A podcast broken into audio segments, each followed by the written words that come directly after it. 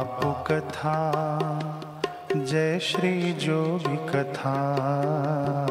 जय जय बापू कथा जय श्री जोगी कथा। हो जय जय बापू कथा जय श्री जोगी कथा।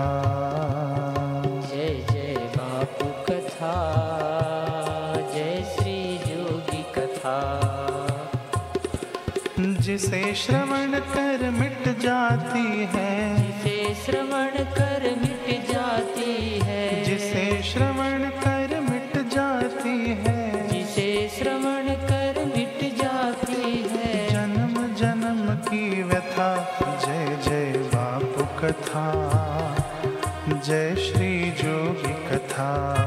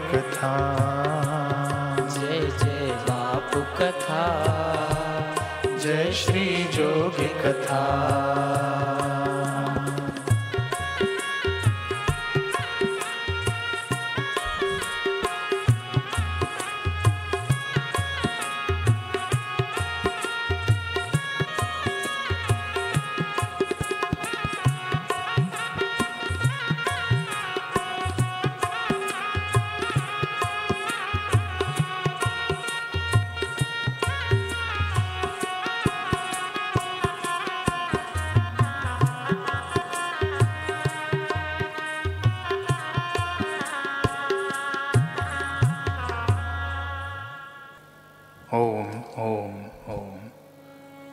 पूज्य गुरुदेव की पावन प्रेरणा, आशीर्वाद से। हम श्री आशा रामायण जी कथामृत का रस पान कर रहे हैं।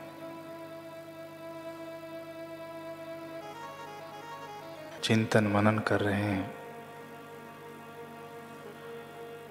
श्री आशा रामायण जी की पहली पंक्ति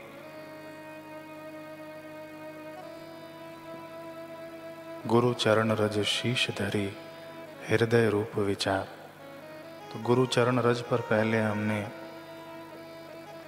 चिंतन किया, शीश धरी पर चिंतन किया। अब हृदय रूप विचार। ये हमने पहले ही चिंतन मनन किया था कि श्री आशा रामायण जी कथा अमृत या श्री आशा रामायण जी की जो पंक्तियाँ लिखी गई हैं, ये माता सरस्वती के द्वारा ही इनका निर्माण किया गया है। एक एक शब्द में एक एक वाक्य में, ब्रह्म का दर्शन, ब्रह्म की झलक हमें प्राप्त होती है। अनोखा ज्ञान छुपा हुआ है। इसीलिए इस ग्रंथ को वेदांत का सार कहा। वेदांत का सार। तो हृदय रूप विचार। सीधा सरल अर्थ देखा जाए तो हृदय में विचार करें रूप का। लेकिन यदि इस शब्द का थोड़ा छंदी विच्छेद किया जाए, हृदय को अलग किया जाए, रूप को अलग किया जाए और विचार को अलग किया जाए, हृदय भक्ति का सूचक बन जाएगा और विचार ज्ञान मार्ग का सूचक बन जाएगा। ध्यान दीजिएगा। हृदय रूप विचार और रूप जो है, वो प्रत्यक्ष परमात्मा का विग्रह मान लें या गुरुदेव का श्री विग्रह मान लें। गुरुदेव हमारे साथ, हमारे समक्ष रहते हैं, वो मान लें। या जो अपना स्वरूप है, उसे मान लें।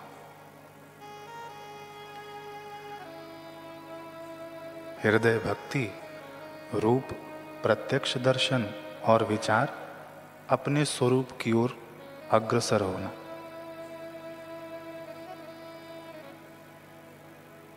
और विचार की ऐसी महिमा है कि हमारे पास रूप न हो, फ़िलहाल। यानी हमारे इष्ट, हमारे साथ यदि प्रत्यक्ष रूप से न हो तो विचार की ऐसी बड़ी भारी महिमा है कि वो हमारे इष्ट को प्रकट करने में समर्थ है।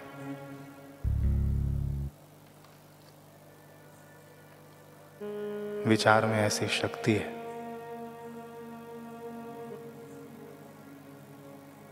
ब्रह्ममय दर्शन करना अपने इष्ट को प्रत्येक कण में प्रकट कर देता है।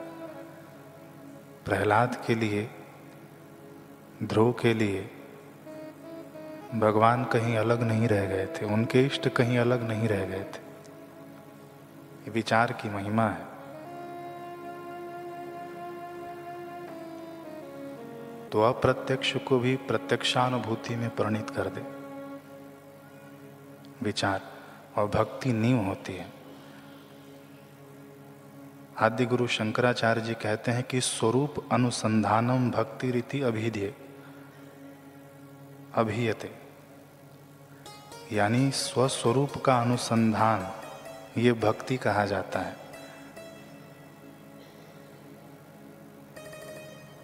वास्तव में हम विचार करें कि भक्ति क्या है। गुरुदेव में श्रद्धा होना, या गुरुदेव के प्रति ममत्व होना, या अपने इष्ट के प्रति ममत्व होना, लगाव होना, लेकिन ये सब हमारे मत हो जाएँगे। आदि गुरु शंकराचार्य जी के मत से सस्वरूप अनुसंधानम, यही भक्ति कहा जाता है। तो यही पंक्ति श्री आशा रामायण जी की हृदय रूप विचार, स्वस्वरूप अनुसंधानम, भक्ति से लेके ज्ञान तक बढ़ जाए।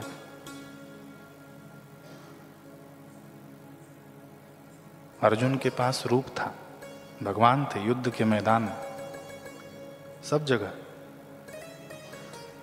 लेकिन जब अर्जुन ने अपना हृदय बिछा दिया, सेना नहीं मांगा, भगवान को मांगा। तो भगवान उसको विचार तक ले गए। सस्वरूप अनुसंधान की ओर ले गए।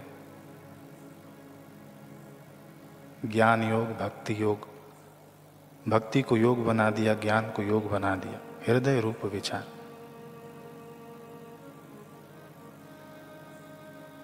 अर्जुन को संसार के विचार से दूर कर दिया। यहाँ विचार क्या है? स्वरूप का विचार। शंकराचार्य जी के मत से स्वस्वरूप अनुसंधान। भगवान कहते हैं कि सत्य क्या है, असत्य क्या है, अर्जुन इसका विचार कर।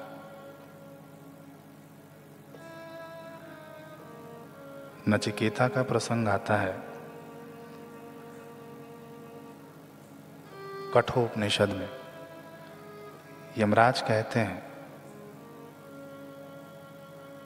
अरो रणियान महतो मैया हे नचिकेता, इस जीवात्मा की हृदय गुफा में एक ऐसा लोकातीत संसार है, जहाँ सूक्ष्म से भी अति सूक्ष्म, महान से भी महान परमात्मा निवास करता है, हृदय में।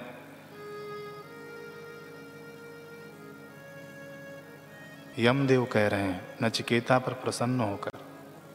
आगे कहते हैं कि एश सर्वेशु भूतेषु गुणात्मा न प्रकाशते। और परम तत्व माया के पर्दे के पीछे छिपे होने के कारण उसको प्रत्यक्ष नहीं होता। केवल सूक्ष्म तत्वों को समझने वाले पुरुषों द्वारा ही अति सूक्ष्म बुद्धि से वह देखा जाता है जो हृदय में परमात्मा है। अति सूक्ष्म बुद्धि से उसे देखा जाता है। जब हृदय शुद्ध होता है, तभी बुद्धि रितम भरा प्रज्ञा बनती है। और उस बुद्धि से परमात्मा का दर्शन होता है। भगवान तो हमारे हृदय में है। हृदय से अर्जुन तिष्ट थी। मैं सबके हृदय में हूँ। लेकिन यमदेव के मतानुसार कि बुद्धि सूक्ष्म जब होती है, तब उस परमात्मा का दर्शन करती है। और हृदय की शुद्धि होती है सेवा से, सत्संग से, सुमिरन से। ये जो गुरुदेव ने हमें बताया है, सिखाया है, वो हम हृदय शुद्धि की ओर ही तो बढ़ रहे हैं। ताकि वो परमात्मा प्रकाशते हो जाए हमारे लिए। नचिकेता ने कहा कि, भगवान, मुझे उसी का ज्ञान कराइए, मुझे उसी परमात्मा का साक्षात्कार कराइए। तब यमदेव ने पूरा उपदेश किया है। कठोपनिषद में वर्णन है। उपदेश करने के बाद कहा कि लो नचिकेता हृदय गुफा में व्याप्त परम तत्व यही है, जिसके विषय में तुम पूछ रहे थे।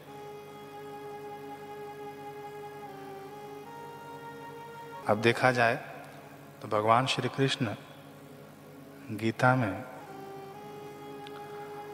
अपनी चौवन विभूतियाँ बताते हैं। अब आजकल की भाषा में कहा जाए तो चौवन एड्रेस बता रहे हैं अर्जुन को। इंद्रियों में मन में हूँ, शब्दों में ओंकार में हूँ, यज्ञों में जप यज्ञ में हूँ, वृक्षों में पीपल में हूँ, मनुष्यों में राजा में हूँ, शस्त्रों में वज्र में हूँ, पितरों में अरियमा में हूँ। इस प्रकार से चौवन प्रकार का एड्रेस भगवान ने बता दिया अर्जुन को।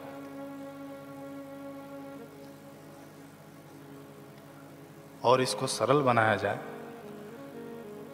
यदि भगवान को अपना विजिटिंग कार्ड छपवाना हो, एक सरल भाषा में अगर कहा जाए तो चौवन एड्रेस तो कोई डालेगा नहीं। अगर छपवाना हो तो क्या एड्रेस डालेंगे उस पर चलिए फ़ोन नंबर अगर डालना हो भगवान को उस विजिटिंग कार्ड पर तो हमने जो ज्ञान सुना है तो शायद वो भगवान का फ़ोन नंबर ओम होगा। प्रणव सर्व वेदेशु और ये बड़ा वीवीआईपी नंबर है। ओम, ये सदगुरु से मिलता है तभी एक्टिवेट होता है। केवल अंक लगाने से फ़ोन थोड़ी लग जाता है। जब सदगुरु से जब नेटवर्क पकड़ता है, तब एक्टिवेट होता है। और यहाँ अभी आजकल के ज़माने में three G, four G, five G, ये नेटवर्क होते हैं। लेकिन जब गुरुदेव का जब नेटवर्क पकड़ता है, तब नटवर से नेटवर्क जुड़ जाता है।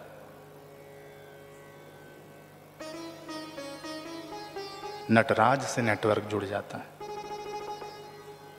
और यहाँ three G, four G, five G, यहाँ तो प्रभु जी, मेरे जी, प्यारे जी, गुरु जी, हरि जी।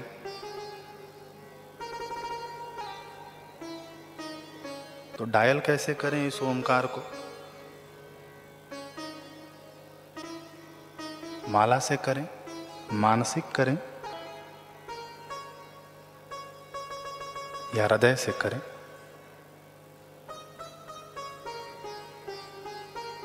और नंबर लगता है तो कैसे डायल करें? अभी यहाँ के जो नंबर है, यहाँ हमको सीधा ही डायल करना पड़ेगा। नौ से शुरू है तो नौ से ही डायल करना पड़ेगा। लेकिन ये गुरुदेव का जो दिया हुआ जो नंबर है, जो भगवान अपने विजिटिंग कार्ड पर अगर छपवाएँ तो कैसे डायल किया जाए? तो उल्टा नाम जपत जग जाना, वाल्मीकि भय ब्रह्म समाना। भूमि फेंके उगेंगे उल्टे, सीधे बीज कैसे भी जपे हम। नारद जी की तरह जपें, हनुमान जी की तरह जपें, प्रहलाद जी की तरह जपें, ध्रुव जी की तरह जपें और किसी भी भाव से जपें।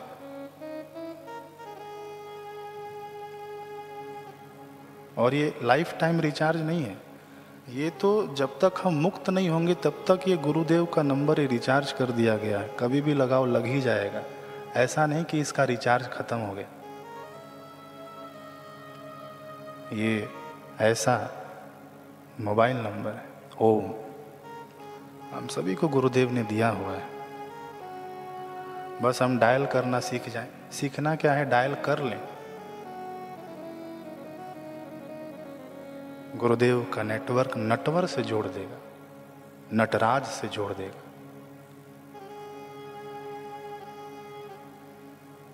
तो भगवान क्या एड्रेस छपवा ये चौवन एड्रेस तो छपवा नहीं सकते। तो कुल मिलाकर भगवान ने कह दिया अर्जुन को, वासुदेव सर्वमिति।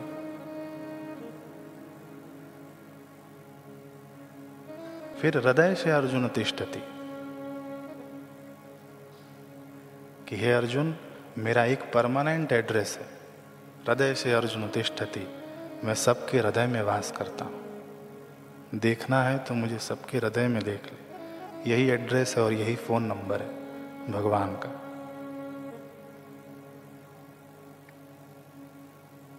और डायल करते करते वहीं पहुँच जाएँ, जहाँ से डायल हो रहा है। कहाँ पहुँच जाएँ फिर से? श्री आशा रामायण जी की उसी पंक्ति पर हम आ जाएँगे, हृदय रूप विचार। जहाँ से डायल करेंगे वहीं पहुँच जाएँगे। हृदय रूप विचार।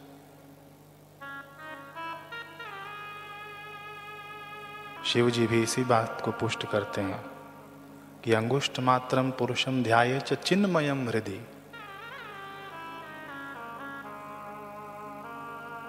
तो हृदय में जिस भी रूप का चिंतन होता है, वैसा ही हमारा रूप बन जाता है।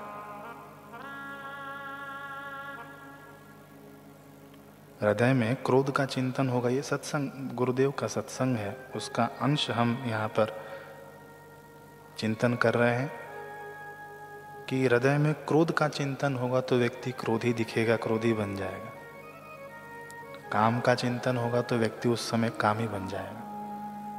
द्वेष का चिंतन होगा तो उस समय व्यक्ति द्वेषी हो जाएगा। लेकिन गुरु के स्वरूप का चिंतन होगा, तभी मुक्त हो जाएगा।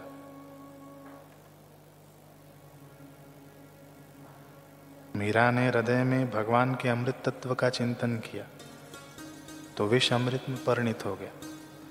प्रहलाद ने अपने हृदय में व्यापक स्वरूप का चिंतन किया भगवान का तो प्रहलाद के लिए भगवान कहीं वैकुंठ में नहीं रह गए। खंबे को तोड़ा तो उसमें से भगवान आ गए। ध्रुव ने हृदय में सबसे ऊँचे में ऊँचे परमात्मा का चिंतन किया तो परम पद को पाया। अटल पद पाया। ऐसे ही हमारे भारत के कई ऐसे संत बाबा मुक्तानंद जी हो गए अखंडानंद जी हो गए तो सबने अपने अपने हृदय में गुरुदेव के स्वरूप का अनुसंधान किया। रूप से स्वरूप की ओर आए। सहजो भाई, बहिना भाई, कई ऐसे हो गए। एक भक्ति परक श्लोक आता है कि आकाशात पतितम तोयम तोय यानी जल होता है, पानी को तोय बोलते हैं। आकाशम पतितम तोयम आकाश से जब जल गिरता है तो यथा गच्छन्ति सागरम वो सीधा सागर में ही जाएगा। तो सर्वदेव नमस्कार केशवम प्रतिगछति तो हम जिसको भी नमन करते हैं, वो उस भगवान को ही नमन करते हैं। क्योंकि हृदय से अर्जुन तिष्ठति। ईश्वर सर्वभूतान।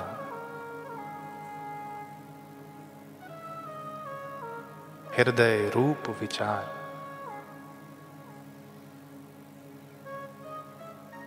एक गुरु अपने शिष्यों के साथ बैठे हुए थे। तो शिष्यों में कुछ चर्चाएँ चल रही थी। उस समय एक चर्चा चली तो एक क्रोध पर आकर बात रुक गई, अटक गई। गुरुदेव ने शिष्यों से पूछा अच्छा बताओ क्रोध आने पर लोग एक दूसरे पर चिल्लाते क्यों हैं? और जिस पर क्रोध आता है, वो व्यक्ति बगल में ही खड़ा रहता है, लेकिन फिर भी वो व्यक्ति चिल्लाता क्यों है? ऐसा गुरु ने अपने शिष्यों से पूछा। चीख कर बोलने की क्या ज़रूरत है? बात धीरे से भी तो कही जा सकती है।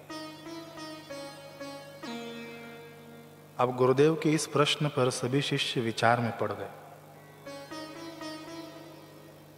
बहुत से उत्तर भी आए, लेकिन उसमें कोई भी उत्तर सर्वसम्मति से नहीं जुटा पाया, सर्वसम्मति नहीं जुटा पाया। तो उत्तर जानने के लिए सबकी नज़रें फिर से पुनः गुरुदेव के ऊपर टिक गई। तब गुरुदेव ने कहा, बड़ी मार्मिक बात, कि जब जब दो व्यक्तियों को एक दूसरे पर क्रोध आता है तो उन दोनों के दिलों के बीच का फासला बहुत बढ़ जाता है। दिलों में आई इस दूरी को तय करने के लिए वे एक दूसरे से ज़ोर ज़ोर से चिल्लाकर बात करते हैं। क्रोध जितना तीव्र होता है, दिलों में दूरी भी उतनी ही बढ़ती जाती है, फिर इंसान उतने ही ज़ोर से चिल्लाता है। शब्द बड़े गहरे थे।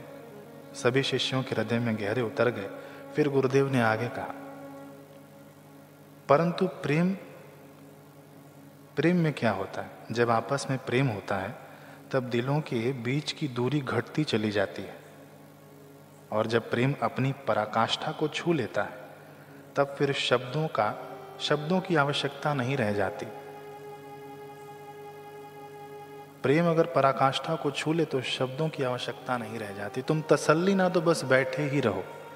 महफिल का रंग बदल जाएगा। ये शिष्य के हृदय का भाव है। तुम तसल्ली न दो, बस बैठे ही रहो। क्यों? क्योंकि हृदय की दूरी खत्म हो गई है, गुरुदेव से।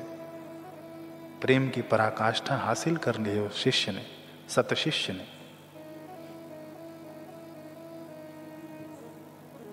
हमें अपने दोषों से लड़ने की आवश्यकता नहीं रह जाती फिर।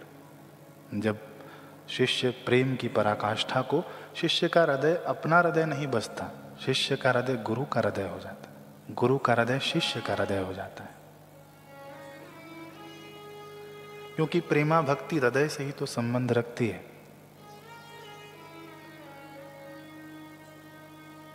भागवत जी का एक बड़ा सुंदर प्रसंग है। सूत जी बता रहे हैं, हृदय को द्रवीभूत कर देगा।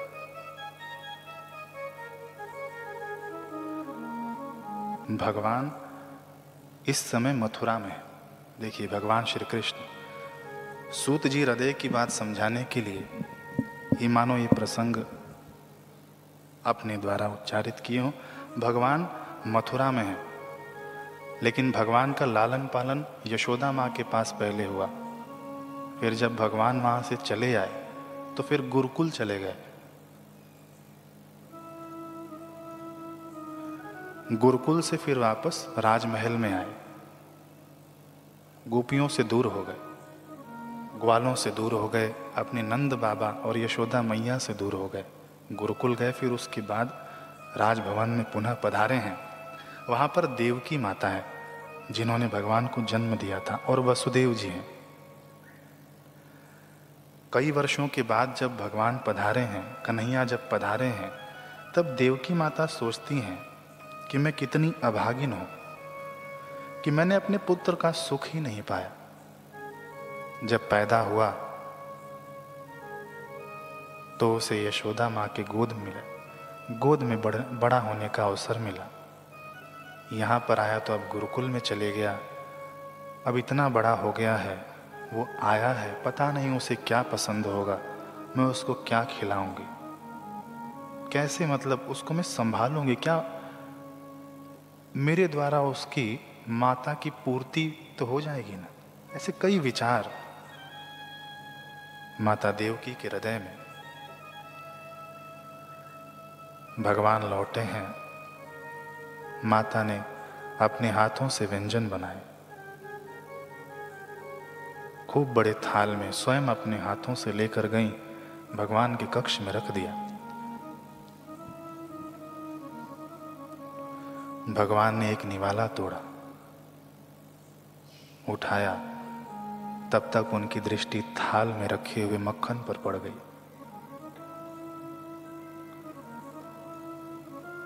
क्योंकि रास्ते में देवकी माता को याद आ गया था कि यशोदा ने बताया था कि इस कन्हैया को मक्खन बड़ा पसंद है। भगवान की दृष्टि मक्खन पर पड़ गई। मुख तक जाता हुआ निवाला रास्ते में ही रुक गया। कौर जो उठाया था, वो थाल में फिर से रख दिया। भगवान की आँखों में आँसू आ गए। अब देव की माता, उनकी हालत क्या हुई होगी? ये शायद मेरे से कोई गलती हो गई है। मैं तो नहीं जानती कि इसको क्या पसंद है, क्या नहीं पसंद है। मेरे से कोई गलती हो गई। भगवान खड़े हुए वहाँ से, और उस भवन में खिड़की बनी थी। उस खिड़की की तरफ़ देखकर सिसक सिसक कर रोने लगे। माता देव की भी उठी और चले गई वहाँ से। वे भी रोते हुए। वासुदेव जी के पास पहुँची देखिए न कन्हैया रो रहा है। मेरे पास तो कुछ भी नहीं कि उसे मनाऊं, कैसे मानेगा वो?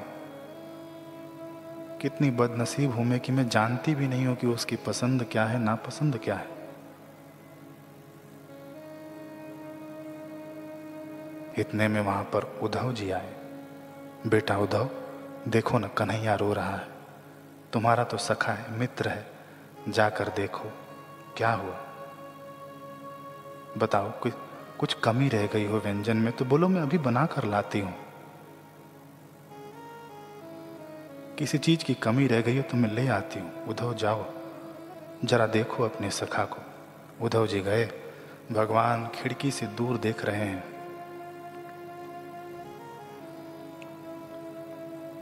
प्रभु, क्या हुआ?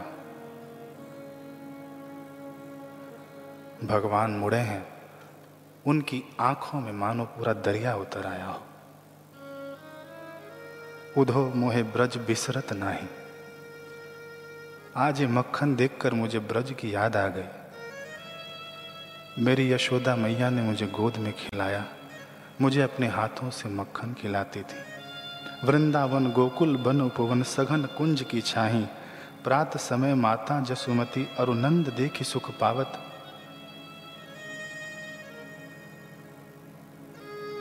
मेरे नंद बाबा, मेरी माँ कैसे रहती होंगी? नंद बाबा, जानबूझकर जूतियाँ नहीं पहनते थे। वे जानते थे कि कन्हैया अपने सिर पर जूतियाँ लेकर आएगा और मुझे पहनाएगा। आज वो मेरे बाबा कैसे होंगे? इतना कहकर भगवान खूब रो रहे हैं। वो ग्वाल जिनको मैं माखन चुरा कर खिलाता था, वे ग्वाल अब कैसे होंगे? मैंने अपने बाबा को, अपनी माँ को कभी सुख नहीं दिया। जब देखो तब द्वार पर कोई ना कोई खड़ा ही रहता शिकायत लेकर।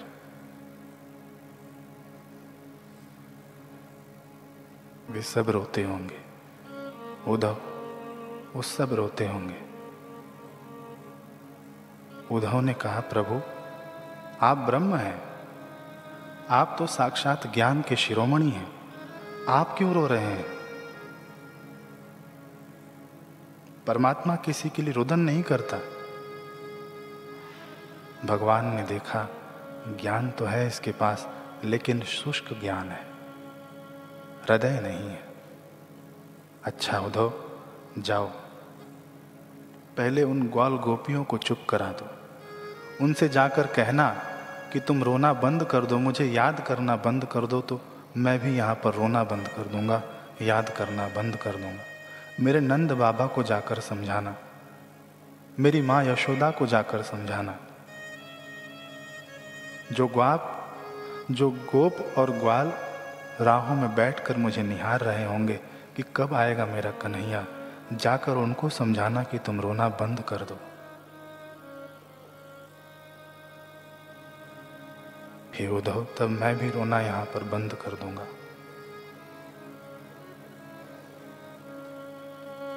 उद्धव ने कहा, भगवान, बस इतनी सी बात है। मैं बृहस्पति गुरु का शिष्य हूँ।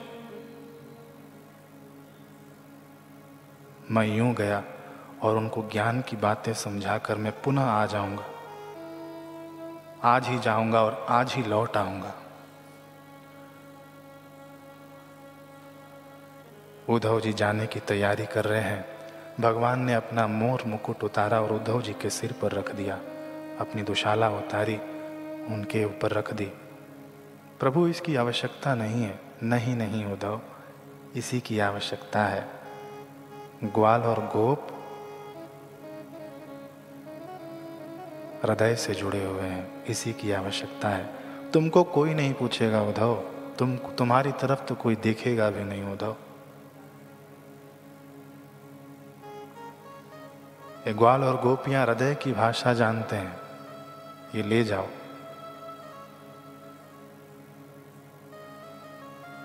वहाँ ब्रज की ओर जाएँ तो वहाँ ब्रज में ग्वाल और गोप रोज आकर उसी रास्ते पर बैठ जाते जिस रास्ते से अक्रूर जी ने भगवान को अक्रूर जी के रथ में भगवान बैठ कर गए थे। रोज ग्वार और गोप उसी रास्ते की ओर टकटकी लगा कर देखते। कई वर्ष बीत गए, लेकिन आज एक रथ दिखा उन्हें। मोर मुकुट दिख रहा है दूर से और दुशाला दिख रही है पीली। पीतांबर, कन्हैया आ गया। देख देख देख, कन्हैया आ गया, कन्हैया आ गया। जितनी भी गाय थी, सब चौंक गई, कन्हैया आ गया, बछड़े सब स्थिर हो गए। कई ग्वालों ने तो कहा, सखाओं ने, कि नहीं नहीं, मैं नहीं जाऊँगा, तुम जाओ, मैं उससे रूठा हूँ। इतने वर्षों बाद हमारी याद आई, जाओ तुम, मैं बाद में आऊँगा। उसे कहना कि वो रूठा है, पहले मनाओ, उसे जाकर फिर मैं आऊँगा। जैसे जैसे रथ नज़दीक आया गोप दौड़े हैं रथ के पास। गोपियों को जब ये रथ नज़र आया तो गोपियाँ दौड़ी हैं रथ के पास। लेकिन ये हमारा कन्हैया नहीं है। ये हमारा कन्हैया नहीं है। अब ग्वाल और गोप उससे पूछते भी नहीं है कि तुम कौन हो। सीधा मुड़ गए। मुड़कर वापस जाने लगे, अरे ठहरो। मैं उद्धव हूँ, उद्धव, नहीं रुके। अरे मैं कन्हैया का संदेश लाया हूँ। सबके कदम वहीं रुक गए। संदेश लाए हो? कन्हैया नहीं आया? नहीं, कन्हैया नहीं आया।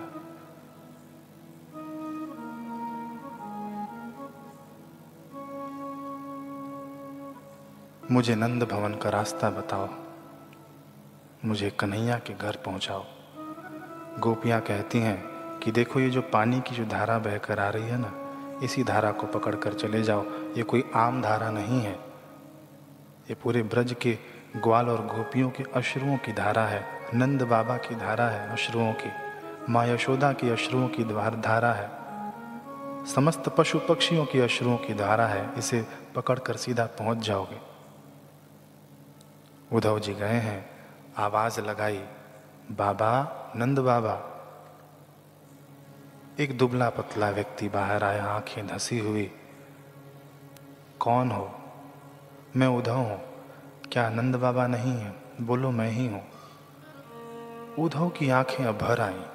भगवान ने कहा था कि मेरे बाबा बड़े रुष्ट पुष्ट हैं। उनके चेहरे पर चमक मिलेगी। लेकिन ये क्या? दुबला पतला शरीर, आँखें धसी हुई। मैं उद्धव कन्हैया का संदेश लाया हूँ। इतने में माँ यशोदा आई। वार्तालाप हुई। माँ उनकी लीलाएँ याद कर रही हैं, भगवान की ओर रोए जा रही हैं, उद्धव सुने जा रहे हैं। ऐसा हृदय में यशोदा माता की भक्ति जमी हुई है कि उनका प्रभाव उद्धव जी पर पड़ गया। अब उद्धव जी की भी आँखें भर आई भक्ति का रस उद्धव जी में छलकने लगा, हृदय रूप विचार। हृदय में रस भरने लगा। दूसरा दिन बीता, गोपियों के पास उद्धव जी गए। गोपियों के पास उद्धव जी गए कि मैं कन्हैया का संदेश लाया हूँ। कोई गोपी सुनने को तैयार नहीं है। हमें नहीं सुनना। कोई संदेश वंदेश इतने में एक भौरा उड़कर आता है। गोपियों के कानों के पास, एक गोपी के कान के पास तो मानो वो गोपी भवरे को सुना रही है, लेकिन सुना उद्धव जी को रही थी, कि तू काला कलूट उस कालिया का संदेश लेकर आया है, जैसे तू रस चूस कर भाग जाता है, ऐसे ही वो हमें त्याग कर चले गया। वो उद्धव जी को सुना रही है भौरे को संकेत करके। भ्रमर गीत उद्धव भ्रमर गीत भागवत में प्रसिद्ध है।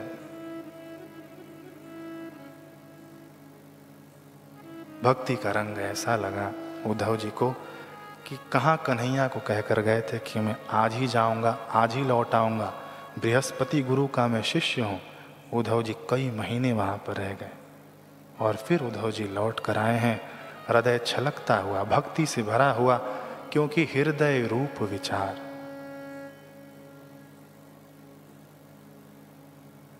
भक्ति का श्रृंगार ज्ञान है, लेकिन यदि केवल ज्ञान हो भक्ति न हो तो शुष्क रूखा वेदांती हो जाएगा।